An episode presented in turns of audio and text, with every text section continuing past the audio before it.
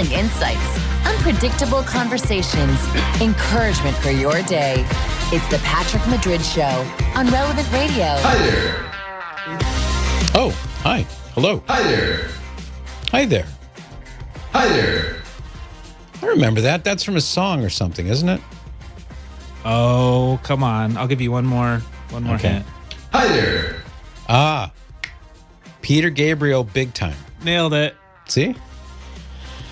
All right. Hey, by the way, there's this video making the rounds on Twitter. You should see it, Cyrus. Is a big honking fire truck spinning out of control in a neighborhood. Do you see that? Oh, no, you have to send it to me. It's amazing.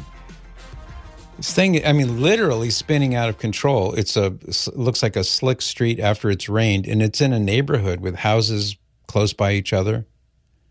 Here, I, I just sent it to you. All right, Take I'll a look look at at it. it. Yeah, it's something.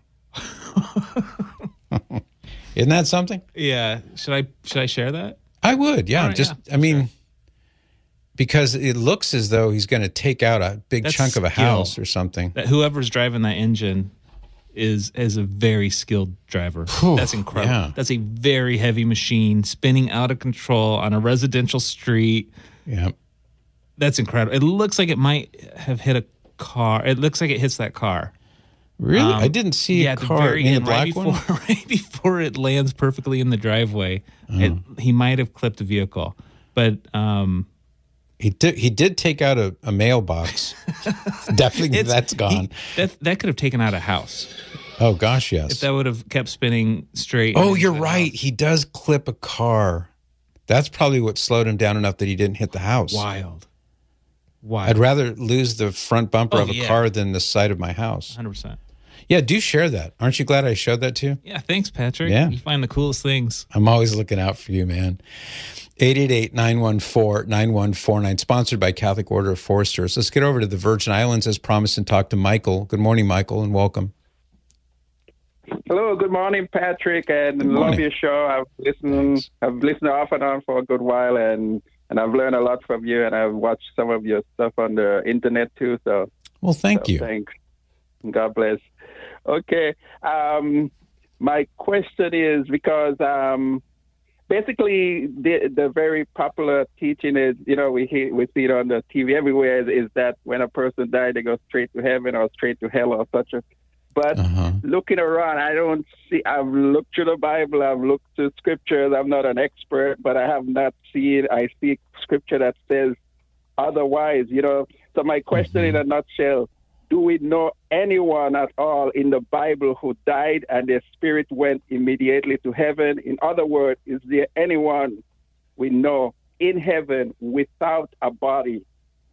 Ah, okay, yeah. I would say definitely. And we can see an example of that, among others, in Revelation chapter 6.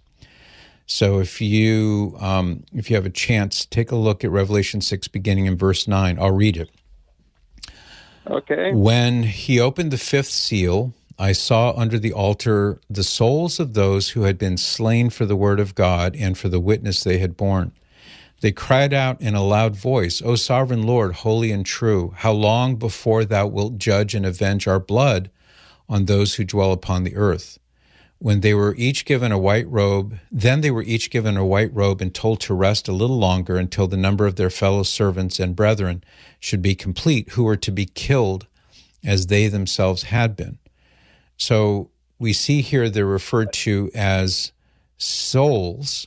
So they're disembodied souls. They're under the altar. They perished by by martyrdom, and they're aware of things going on in the world below, and they're wide awake and in heaven and talking to God.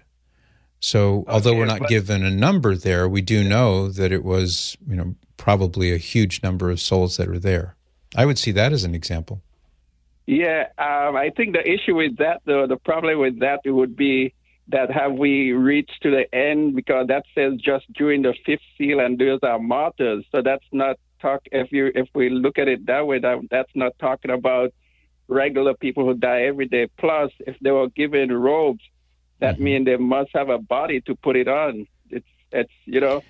So Well, my, yes, my but- point is that Yeah. Okay, go ahead. Yeah, they I- would have a I can respond to those things. I can respond. Okay. So, um, the one thing to take note of is that it's not the end because they're told that it's not the end. More time must go by. So, this is not the end of the world. They're in heaven waiting, and they're told to wait longer. So, we know, first of all, it's not the end. And as you can see in the remaining chapters, quite a bit more happens after this is told to us before we get to the very end when Jesus returns. That's one thing. The other thing is that they're, we're told that these are the souls of those who had been slain. And that's very clear that it's not referring to them as, as having bodies. And when it says that they were given a robe, a white robe, the souls in heaven, I, I should think, have the appearance of having some sort of garment or clothing on them. Uh, when an angel appears, the angel appears clothed. Doesn't mean that the angel has a body, because the angels don't have bodies, they're pure spirits, but yet they appear to us as if they had clothing. Uh, Moses and Elijah, when they appeared on the Mount Mount Tabor in the Transfiguration, they of course were long, long, long dead. They were disembodied souls. They had not received their bodies back, and yet they appear to Peter, James, and John, and I'm quite certain that they did not appear naked. So Yeah. the you know the idea of a robe as such doesn't mean that they had to have bodies there. So go ahead. Yeah.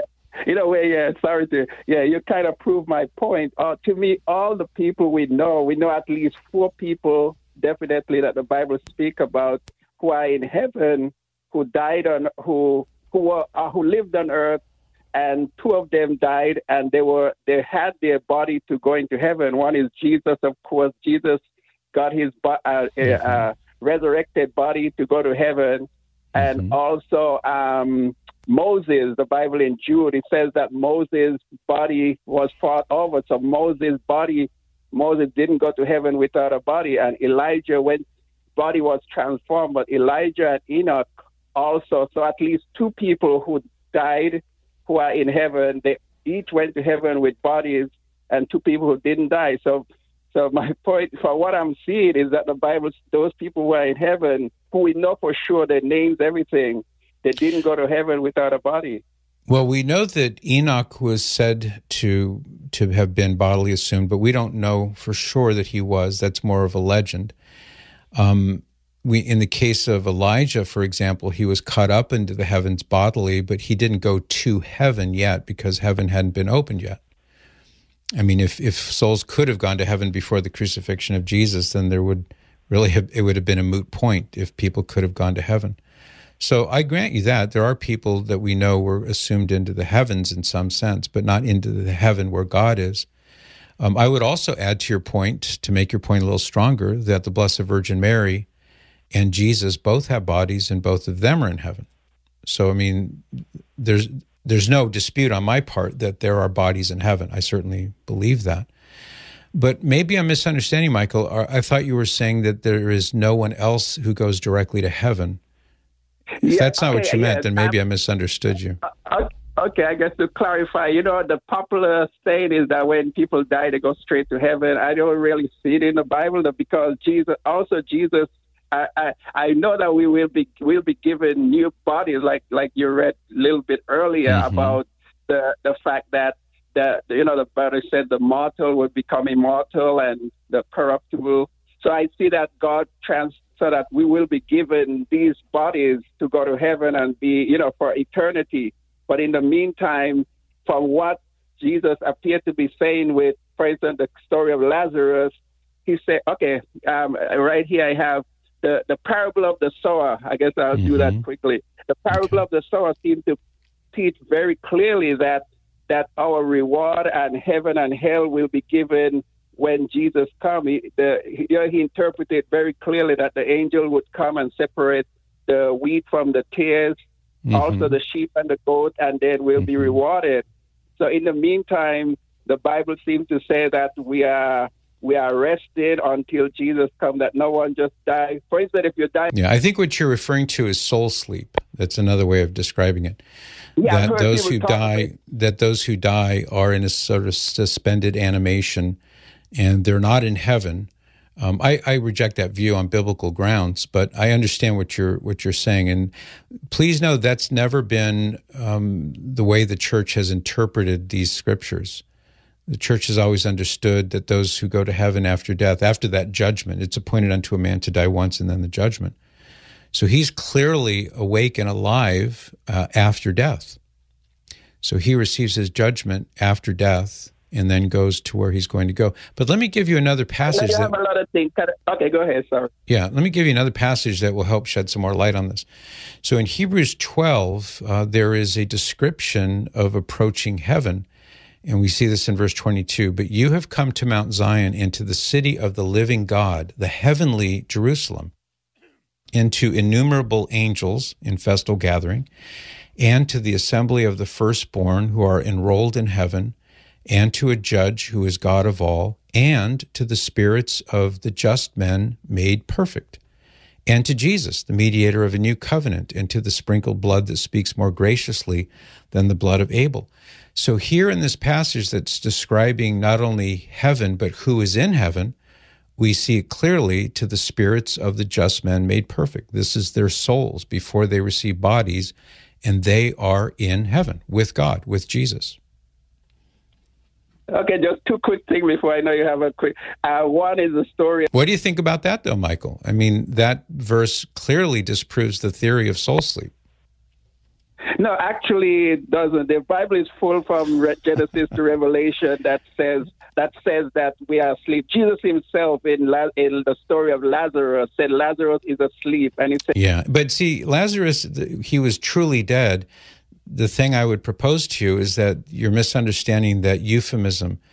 To, to fall asleep in the Lord or to be asleep in the Lord is a euphemistic way of referring to death. Because yes, those totally who Okay, good. So those who die in the state of grace and go to heaven, they're resting in heaven. They're resting with the Lord. Doesn't mean that they're asleep or inert or unaware they're very much aware of what's going on. But you had a final point. I'll let you have the final point, Michael. But I, I, want you to know that that verse in Hebrews does indeed refute this notion of soul sleep. But maybe you don't agree with me, but I think it's pretty clear. So I'll give you the last word, Michael.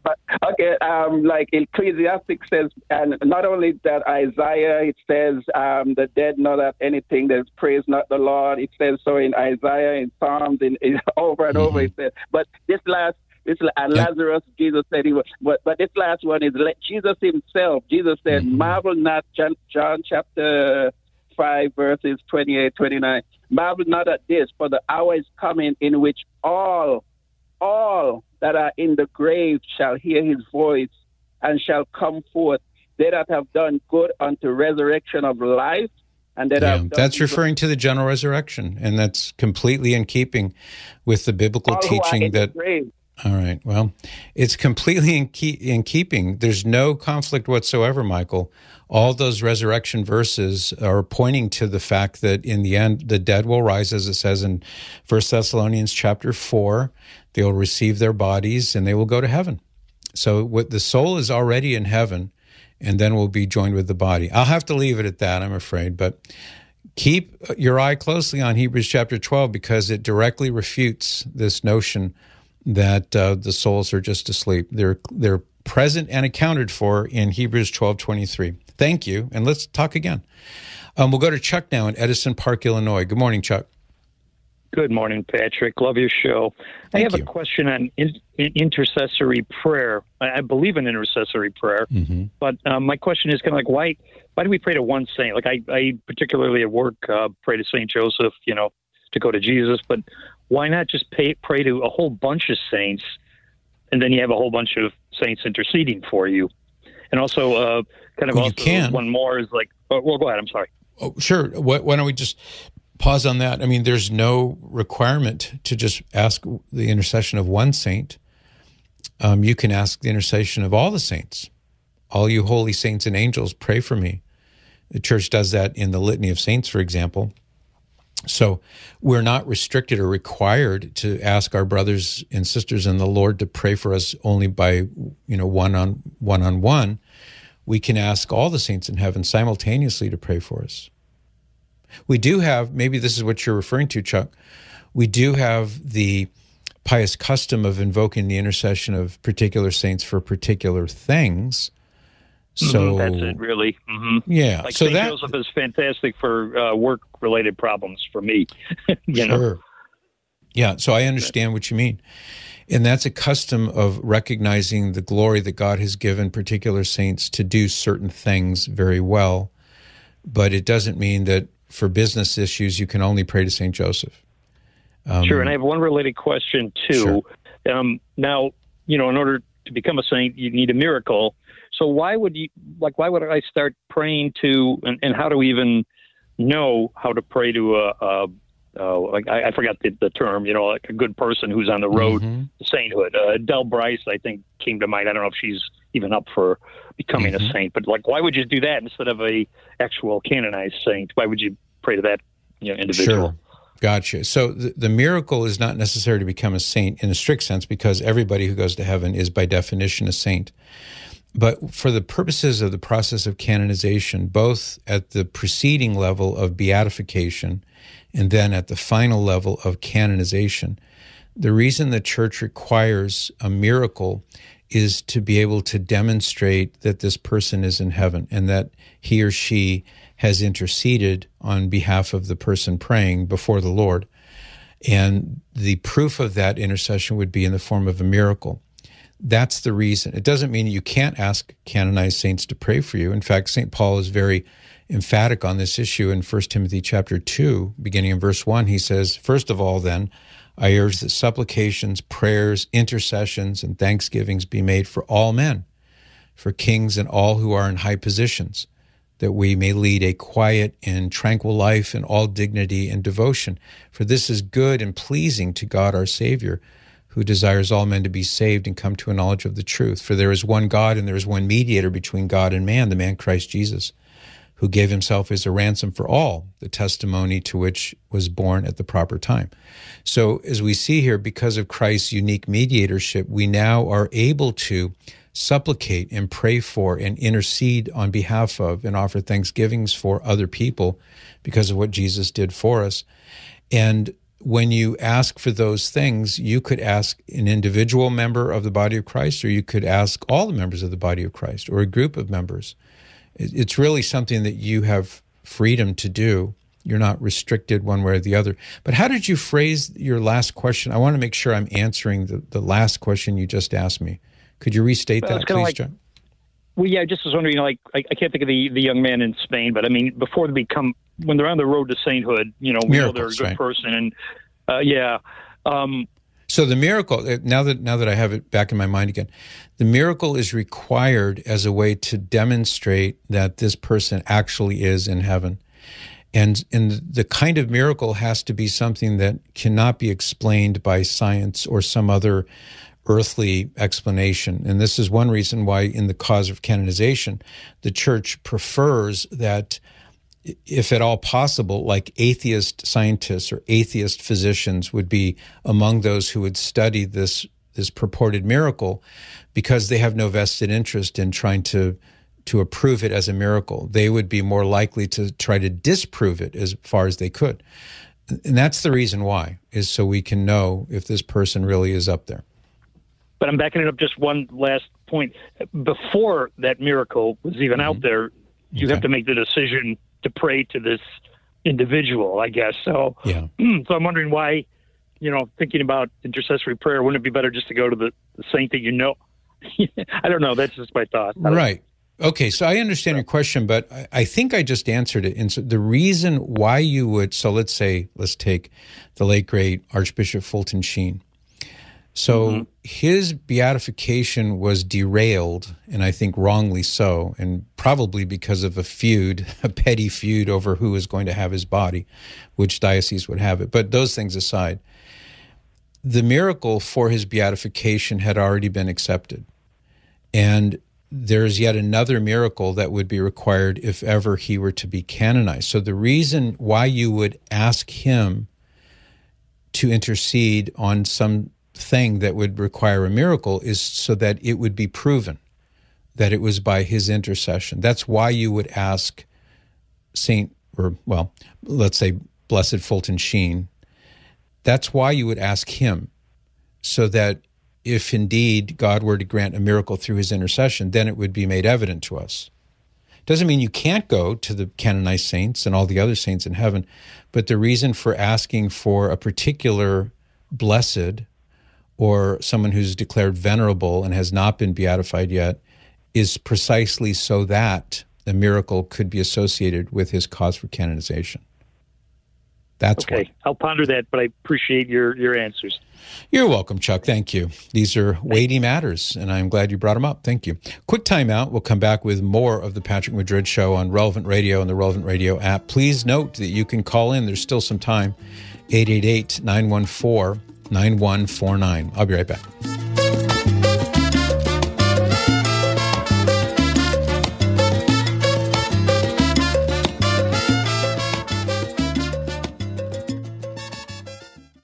This hour sponsored by Christendom College.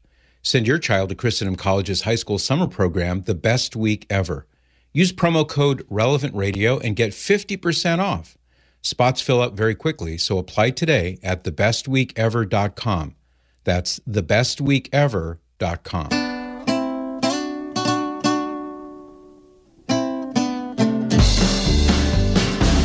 Compelling insights, unpredictable conversations, encouragement for your day.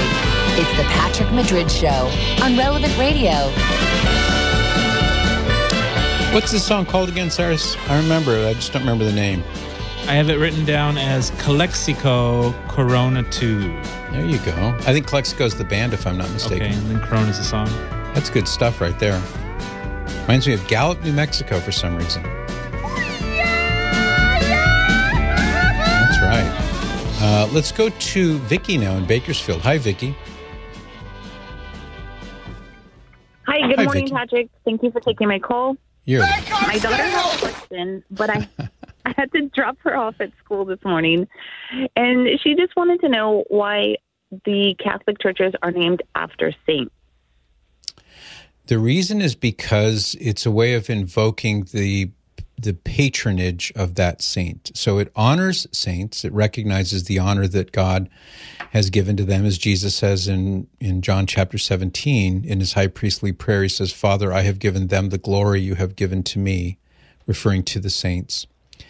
And so, a it's a way of acknowledging that this person is a hero of of God, a man, woman, boy, or girl who is heroic in virtue and following Jesus. And so it's a way to honor them and and commemorate them. And it's also a way to invoke their intercession in a particular way.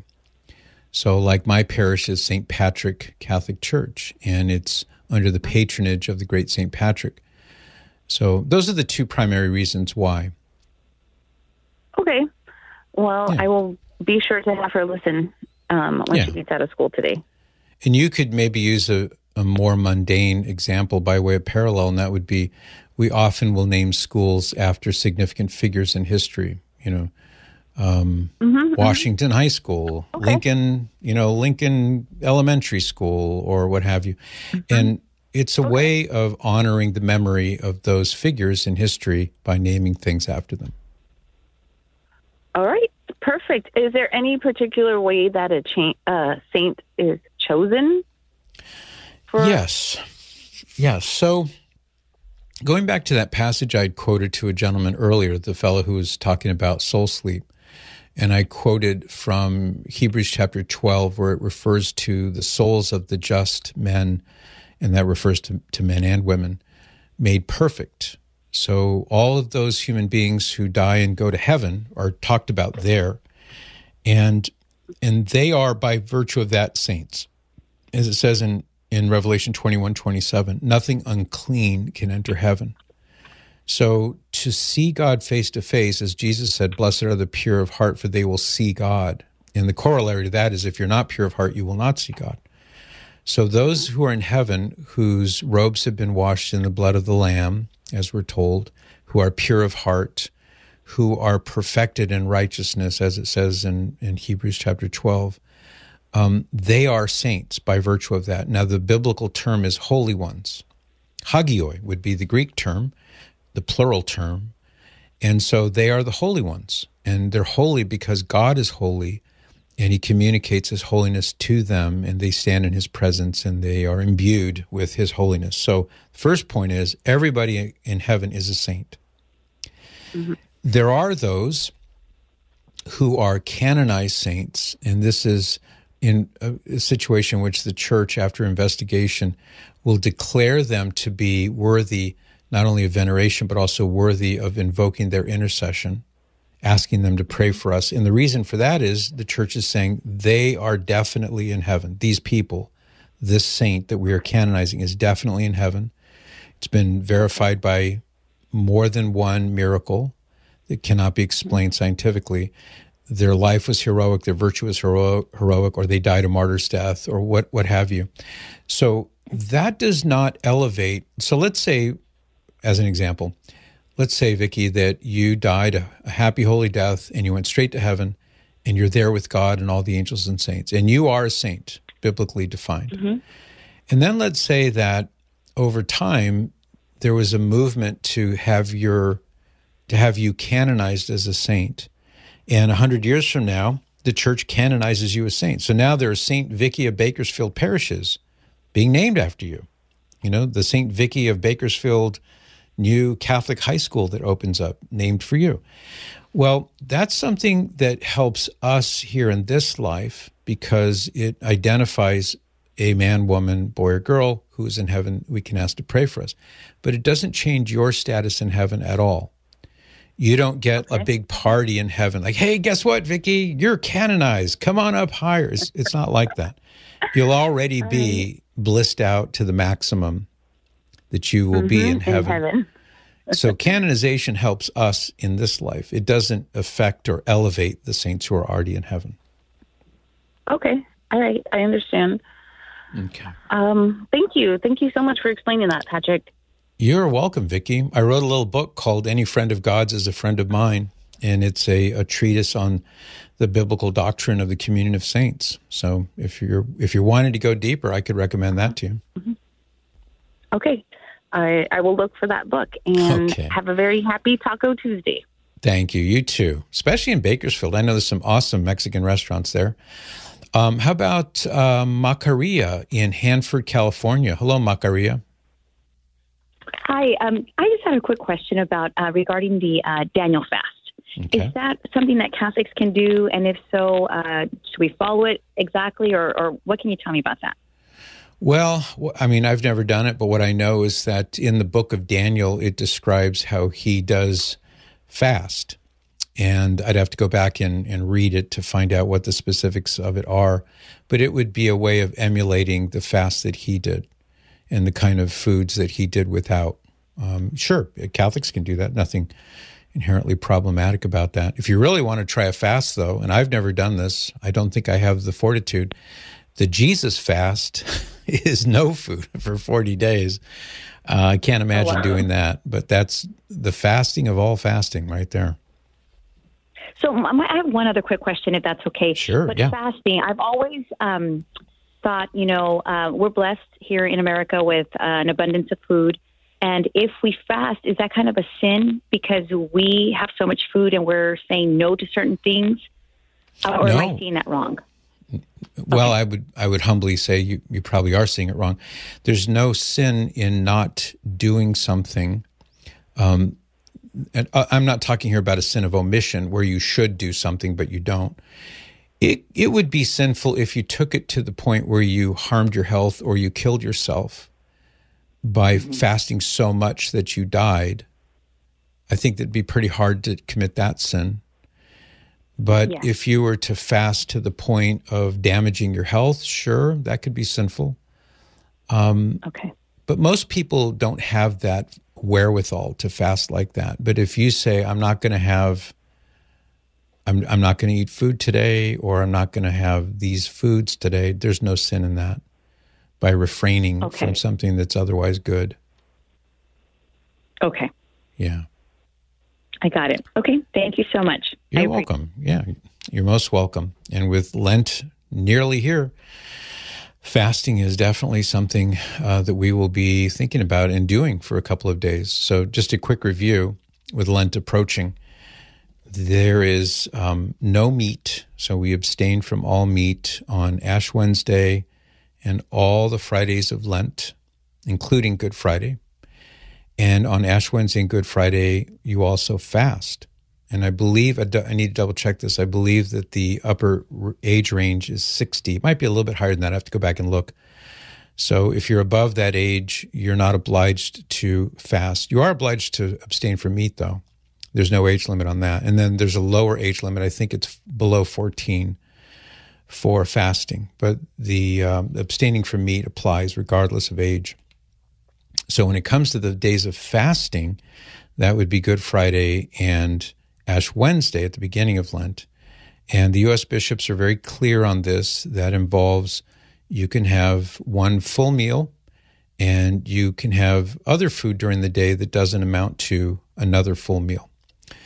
There's no question about calories or grams or uh, volume or quantity of food. It's this is something that you are perfectly free to determine for yourself. It's just simply a rule of thumb. Whatever you would typically have is what you would call a full meal. You can have that.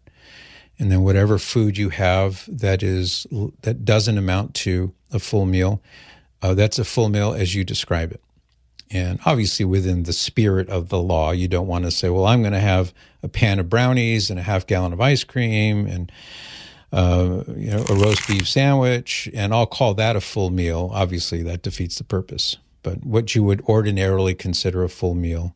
Um, but no, there's nothing said or even implied about things like calories or quantity or anything like that. That's the freedom that you have to make that determination. And that's coming in, uh, in Lent. 888 914 9149. How about Trish now in Alvin, Texas? Hi, Trish. Hi, how are you? Can you hear I'm me? doing well, thank you. Yes. Oh, wonderful. Um, I've been listening to your show now for about a year and a half, and I try to tune in every single day.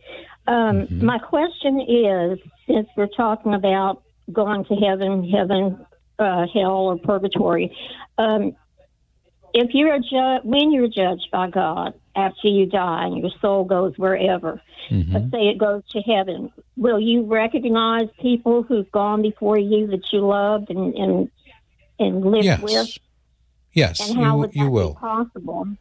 Well, in your disembodied soul, you will, in a way that hasn't been explained to us, you will be visible to and recognizable to other souls in heaven. So you're going to, to be known as who you are. Now, what does this mean exactly? Uh, if you are if you are a disembodied spirit, we can't see disembodied spirits with our our eyes unless God permits it, which would mean that the spirit would need to appear in a form that we can understand. So take Moses and Elijah. I referred to them a few minutes ago in that conversation with the gentleman earlier. They were long dead and on the Mount of Transfiguration, where the Lord is transfigured before Peter, James, and John, who is with him, but two disembodied spirits. And they appeared in a, a manner that Peter, James, and John knew who they were. They and they had never seen Moses, they had never seen Elijah because they were dead long before Peter, James, and John were alive but yet they were they were recognizable to them as who they were. Now we're not given a description or an explanation about how that happens, but we know that it happened because they recognize, oh, this is Moses and this is Elijah. So we could say that in heaven, when you get there, your loved ones will know you, and, and, okay. and they'll recognize you, and vice versa. Well, that's that's a peaceful feeling to know, especially. Um, what about yeah. purgatory? Well, it's a little more murky there because there's so little told to us about that in okay. in divine revelation. Unlike in heaven, we have so much more to go on. We're told much right. more about heaven.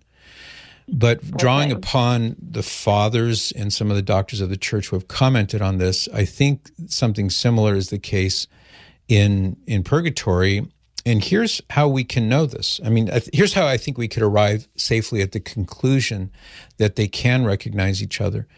And that is if you look at Luke 16, where Jesus is telling about Lazarus and the rich man. Well, rich man goes to a place of fiery torment. Lazarus goes to the place of tranquility with Abraham and the other righteous of the Old Testament. You remember this story, right? As Jesus tells it? Right. Okay. Right. Well, the rich man recognizes Lazarus. He also recognizes Abraham. Now, he had never met Abraham. Okay. He, he had never seen Abraham because he was long gone before the rich man was alive. And yet they recognize each other. So, there, from Jesus' own words, we can see in the afterlife that the rich man knew who Lazarus was and he knew who Abraham was. And, Okay. and these are the kind of biblical clues that we could draw upon to say, is it possible that in purgatory they recognize each other? I think the I think it's reasonable to say yes. Now, what about in hell? I think a case could be made. I'm sorry, what? I said I was going to ask that next if we had a little more time. Yeah. Well, we do have to take a break, but I'll, I'll end on that note. We have, I think, a little less to go by on that issue, but I think a case could be made based on some of these biblical themes that we're seeing here that if the rich man were in hell, and I think most commentators assume that he was in hell, well, he recognized Abraham. So if Jesus is is describing this to us in a way that extends to hell also, then it seems like yeah, they can recognize each other. And let's hope we never ever find out. I have no plans to ever find out, Trish. At least not firsthand. correct. Right. Well, thank you so much for the information, and I love your show. I love all the shows on Relevant Radio. Um, but God bless you. Thank you, Patrick. God Thank you, Trish. We sure appreciate your phone call. And thanks for listening to the Relevant Radio Network, this show included. And I'll be right back with more right after this. All of you who are holding, thank you for your patience. Stand by, and I'll be right back with you right after this.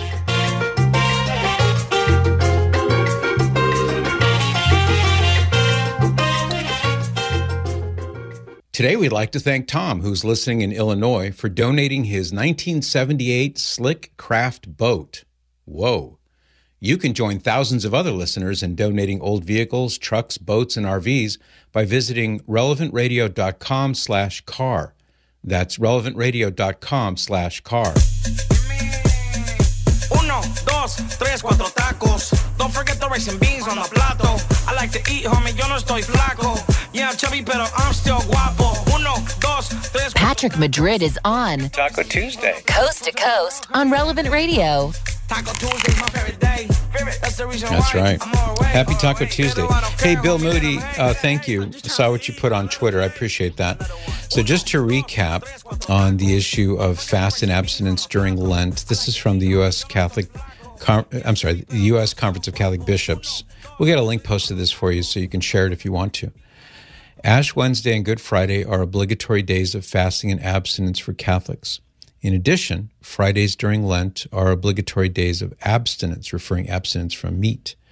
For members of the Latin Catholic Church, the norms on fasting are obligatory from age 18 until age 59. So that's where I was saying, I think it's 60 and above. You're not obliged by the law to fast. You can and you're encouraged to do so, but you're not required to do so. When fasting, the bishops say, a person is permitted to eat one full meal as well as two smaller meals that together are not equal to a full meal. Now, this, by the way, is very closely uh, worded. It's not exactly verbatim, but close to verbatim from what Pope Paul VI had decreed in in a document called Paenitemini, which is an explanation of the requirements for these disciplines during Lent for, regarding fast and abstinence. So, once again, referring back to what Paul, Paul VI had said in Paenitemini, when fasting, you're permitted to eat one full meal as well as two smaller meals that together are not equal to a full meal. And you're the one who makes the determination well, what is a full meal? What is a partial meal that doesn't add up to a full meal? It has nothing to do with calories, it has nothing to do with grams or weight or content. Um, everybody can understand what is a full meal and what would be snacks that would not add up to a full meal. The norms concerning abstinence from meat are binding upon members of the Latin Church from ages 14 onward. So even if you're 60, 65, 70, it still applies in, the, in those upper ages. Um, if possible, the fast on Good Friday is continued until the Easter Vigil as the Paschal fast to honor the suffering and death of the Lord Jesus and to prepare ourselves to share more fully and to celebrate more readily his resurrection. Now, that part there, probably many Catholics are not even familiar with it. It's not obliging you to fast from Good Friday until Holy Saturday night. It's just saying that it's a beautiful custom and you're encouraged to embrace it if you want to and if you can. Not everybody can do that. So those are the, the rules as set forth first by Pope Paul VI and then echoed by the U.S. Bishops' Conference. Uh, let's go to Sarah now in East Bethel, Minnesota. Good morning, Sarah. Good morning. Um, my question is about Leviticus 19, um, okay. let's see, chapter 20, and then uh, it's under under the thing of punishment for sexual immorality. Uh-huh. Do you mean and, verse 20? Uh, Leviticus 19:20, if a man lies carnally with a woman who is a slave, is that one you're thinking of? Yeah. Okay. Well, well, no, not. Oh, I'm sorry. So it was, I think, 18. If a okay. man lies with a woman during her menstrual period, right, and uncovers okay. her nakedness, right, is is that still like? So what I'm not understanding is like I I understand that all this stuff is like a sin, but like mm-hmm. is that one still a sin? So Leviticus 18, and in which verse is that? That's verse uh, 12, I think. It's Let well, Leviticus see. 19. Yeah, I just quoted Leviticus 19, but you're referring to Leviticus 18, and that is that would be it's a long section here, so that goes from verse 8 regarding your father's wife and let's see, then the verse you mentioned or that you alluded to is verse, let's see. Well, this is, I don't know if our Bibles are, are like, can be different or because no, they're like the this same. is. No, they're the same. Yeah. So the verse you're alluding to is verse 19. You shall not approach a woman to uncover her nakedness while she is in her menstrual uncleanliness. Okay. So there's a long section here that deals verse after verse after verse with variations on this theme. So, uh, no, that does not apply. This is part of the mitzvot, which was the 613 ceremonial laws that were enjoined upon the Israelites by Moses in the ceremonial law. This was one of them. And those things have been abrogated and they're no longer incumbent. Now, there are some things in the mitzvot that are definitely permanent, like don't sell your daughter into slavery or, or to prostitution. That's going to be a permanent feature of the moral law. Yeah, some what of these, makes that?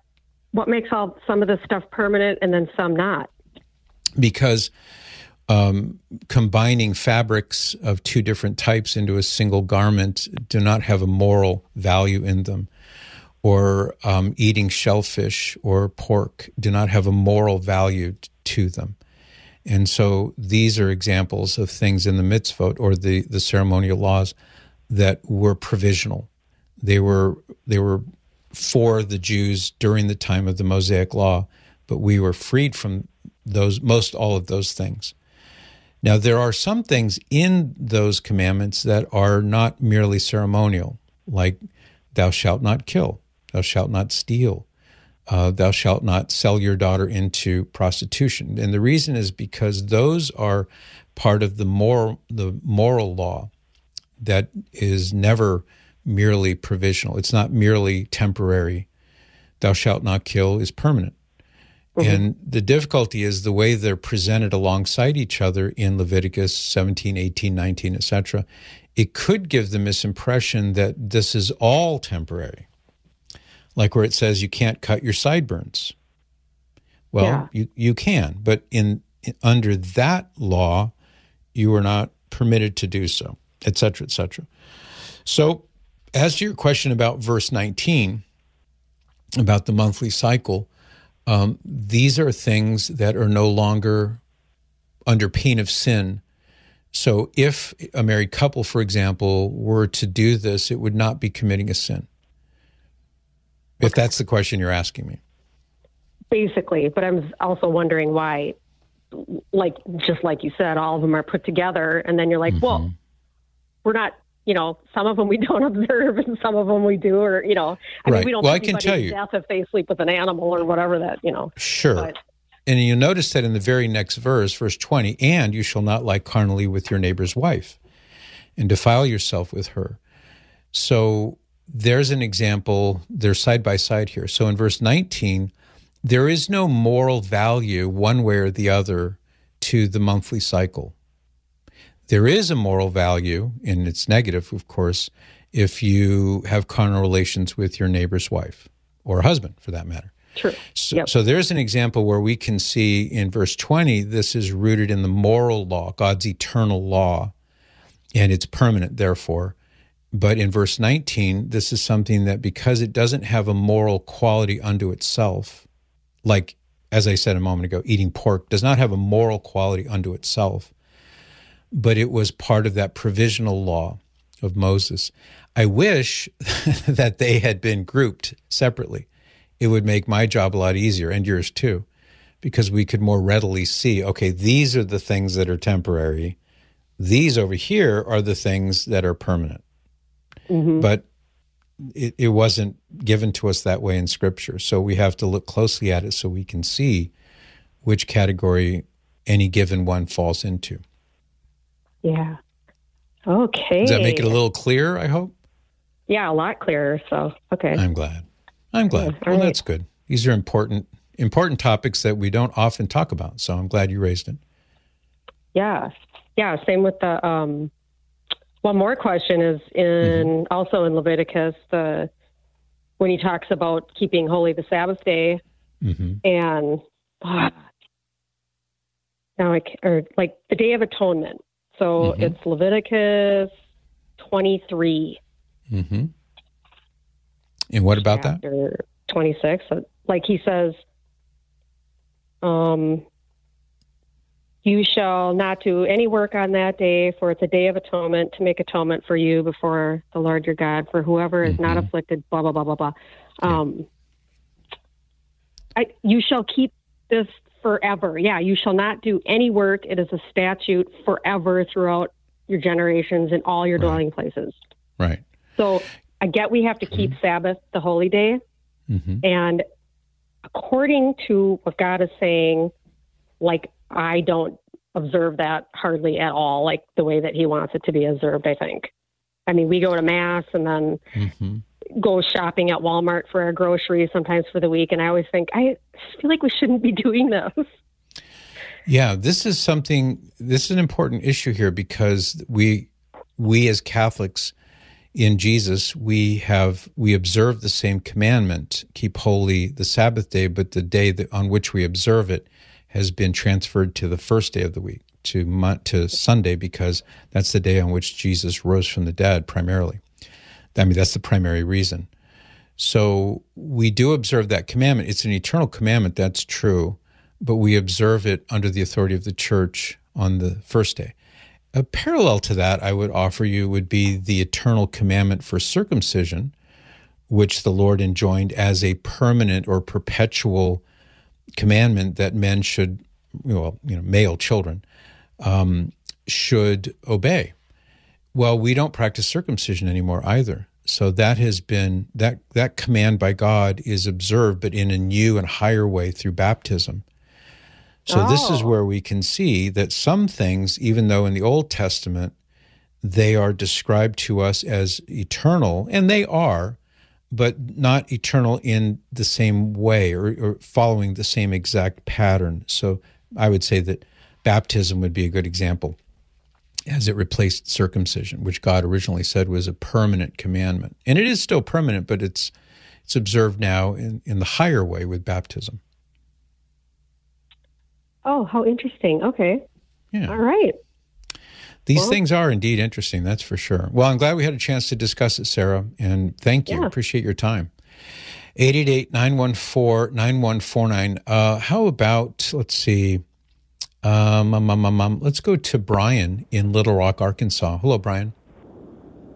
Feliz Dia de Tacos, Patrick. Thank you. And to you as well. uh, quick question. So, you know, the news over the decades has gotten worse and worse and confusing. Mhm. I I'm wondering if you can recommend a reference. This is in regards to the Middle East and Israel. Okay. You read all these reports on the news that say, well, Israel was not the home of the Jews. It's only been there since the 60s or the 50s. Yet in Scripture, we continue to hear about Israel, uh, you know, in the time of Jesus. And so obviously there's no, I can't find a news source to trust. But when you get into conversations to try to correct, you know, the record for people. So can you recommend a good resource that kind of the history of Israel and the Jewish people? I I would need to do a little bit of prep work to give you something that I can have confidence in. So why don't I put that on my to-do list, and I will try to get back to you with something on that tomorrow. Um, there are many verses that allude to this, and you can even do something as simple as a word search. But for example, in Ezekiel eleven seventeen, therefore, thus says the Lord, I will gather you from people from the peoples and assemble you out of the countries where you have been scattered, and I will give you the land of Israel. And there are many examples of those kind of statements in the Old Testament that um, are brought up today, but sometimes people say, well, that's not what that means. And it's a whole complicated issue. So I'll do this, Brian. I will locate some resources that I think I could have confidence in recommending and try to do that tomorrow, okay? Thank you so much. You're welcome. Well, until then, I'll pray for you. Please pray for me. God bless you. Adios, amigos.